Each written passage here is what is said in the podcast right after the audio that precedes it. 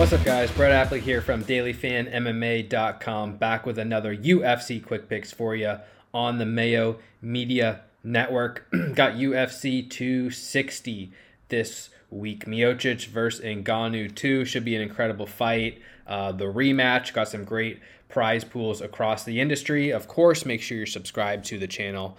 As always, please like the video, comment below, really helps us out. And not just for MMA content, there's PGA, NHL, soccer, everything you could want on the Mayo Media Network. We also got the Dogger Pass podcast with Paul Shaughnessy, Cody Saftik, which has already come out. Mad Labs main event breakdown, and here the quick picks. I'm going to give you my favorite cash game play tournament play, salary play, and my fade of the week. I think I gave out like six or more picks um, last week. Some of them came through, some of them did not. I'm not going to fully recap the one, recap that one right now, just because I honestly don't remember every single play that I gave out. But 10 fights on this slate. Um, should be an exciting one, and I have four more picks for you on Saturday. Let's start off with my cash gameplay of the week. This is going to be a weird one, a very weird one, a very non traditional cash gameplay for me. It's going to be Alonzo Menifield at 8.1K. Menifield is a boomer bust fighter in the sense that when he does not win by early knockout, he is not going to end up on the optimal lineup. He simply doesn't wrestle enough. He doesn't land enough significant strikes. So that's why this is not necessarily a typical cash game play for me. However, he was supposed to take on William Knight. The pair are priced at 8.1K, but similar to last week with Tuivasa, uh, William Knight pulled out of this fight. So Menifield got a short notice opponent by the name of Fabio Cherant. Menifield is now minus 290 to win, and he's still 8.1K. So Menifield is a true elite value play on this slate, and I think you're going to need to play him in cash games. He's just too difficult to pass up in cash games, especially when minus 290, that's competitive with the, the best favorite on this entire slate. Sean O'Malley's only minus 320. So Menifield at minus 290 in a fight that is let's see, minus 245 ends inside the distance. Menifield's also going to have one of the best inside distance lines on the entire slate. He has tremendous upside, typically geared toward tournaments. I think he's going to be very, very popular in tournaments. But at 8.1K, with that massive value, um, you need to be aware of this fighter. And I do think he makes sense just to plug and play in cash games. So Alonzo, Alonzo Menifield. Um, over Fabio Cherant. That is going to be my cash game play of the week. Next up, my tournament play of the week. Um, I'll give you, I guess, I suppose, a more sneaky, sneaky target, not not necessarily a super obvious play.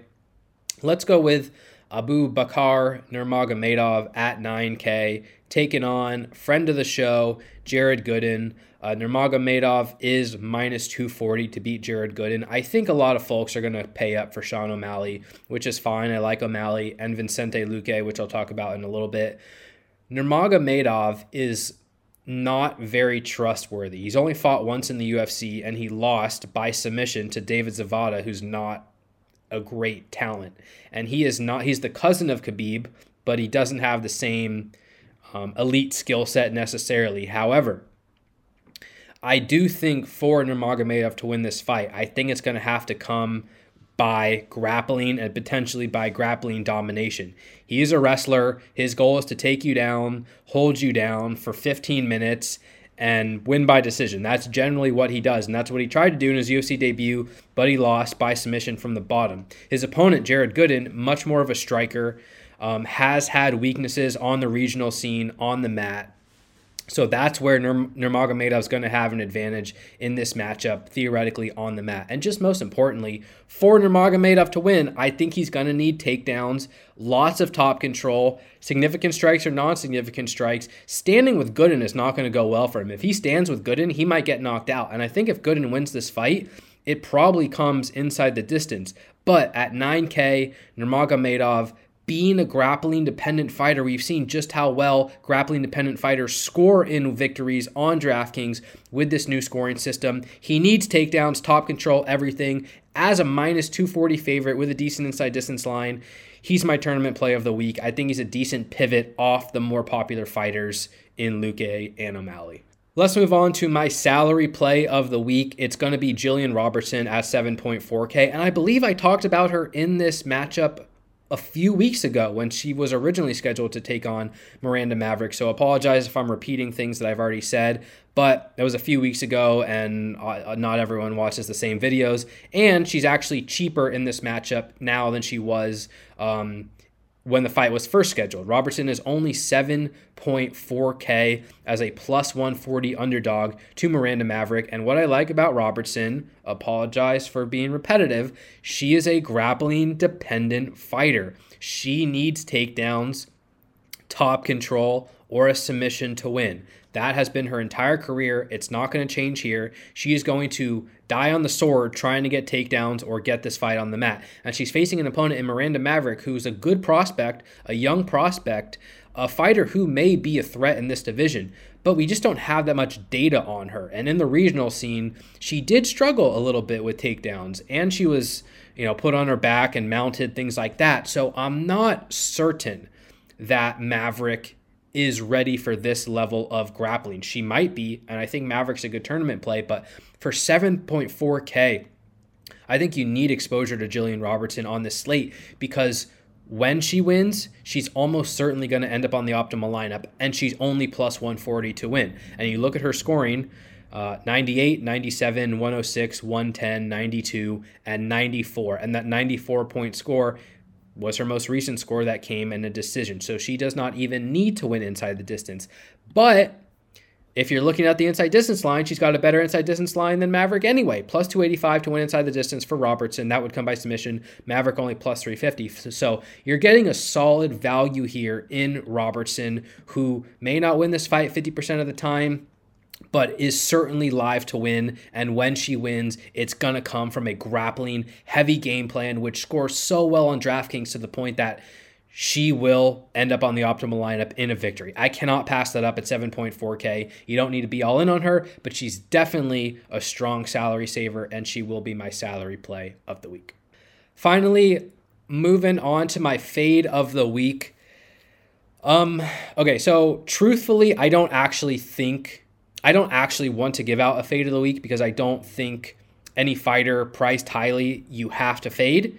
Um, there's only 10 fights on the slate. Pretty much every fighter is viable. I'll give you two options um, who I'm maybe not as high on as the public. The first one being Omar Omar Morales taking on Shane Young. Morales is 8.7k, and this this is very simple. I mean, Morales is typically a low volume power striker. He's fighting an opponent who was knocked out in the first round, so he's capable of maybe duplicating that. But that is really the only way that I see him ending up on the optimal lineup at 8.7K.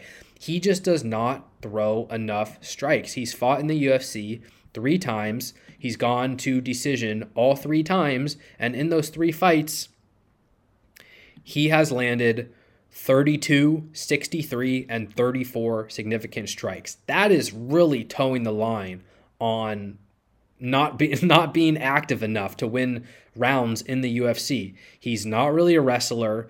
So, in my opinion, we're going to need a knockout from Omar Morales. His inside distance line is not out yet, but the fight as a whole is minus 210 to actually go the distance. So, he's not going to have a great individual inside the distance line you can play him. Like I already said, you don't have to fade any fighter on the slate. There's arguments for him, especially being that Shane Young was knocked out in his last UFC fight. But I hate relying on fighters so dependent on winning by knockout early when they just don't land that many strikes in general. So Omar Morales is a, a fade of the week candidate. Another candidate I'm going to give out that may surprise you is Vincente Luque at 9.1K. I in a similar sense, I do think he probably needs a knockout to end up on the optimal lineup. Uh, unlike Kamaru Usman, who's an amazing wrestler and one of the pound for pound best fighters in the sport. Unlike Colby Covington, who's an amazing wrestler, one of the best pound for pound fighters in the sport. Unlike Gilbert Burns, who's a phenomenal submission grappler. Vincente Luque doesn't really have a wrestling grappling background. He can grapple a little bit, but Woodley is not going to be dominated in those areas like he was in his past few fights. And so this fight should play out at range, at least from Luque's perspective. And yeah, he typically lands strikes at a high rate. We've spoken about this many times. Even if Luque goes out there and lands 120 significant strikes in a decision, that's not even going to score you 80 points. So we pretty much need a knockout here. There's a chance that Woodley is extremely shot and Luque is aggressive and, you know, hurts him quickly, you know, I've been very down on Woodley throughout his career, and I'm certainly not high on him in this spot either. But you know, Luque absorbs six strikes per minute as well. I'm not convinced he's going to be so active. I'm not. It's only three rounds. It's not a typical five round fight for Tyron Woodley. I just don't know that Luque is so likely to win by knockout, and that's how he's going to end up on the optimal lineup. And the inside distance lines kind of agree with that sentiment. He's only plus 175 to win inside the distance. So theoretically, you can make a case that Sean O'Malley's the better play, Nurmagomedov's a better play, Mavericks got high upside, I think, and then you got other knockout based fighters like Francis Ngannou, Worthy, Omar Morales.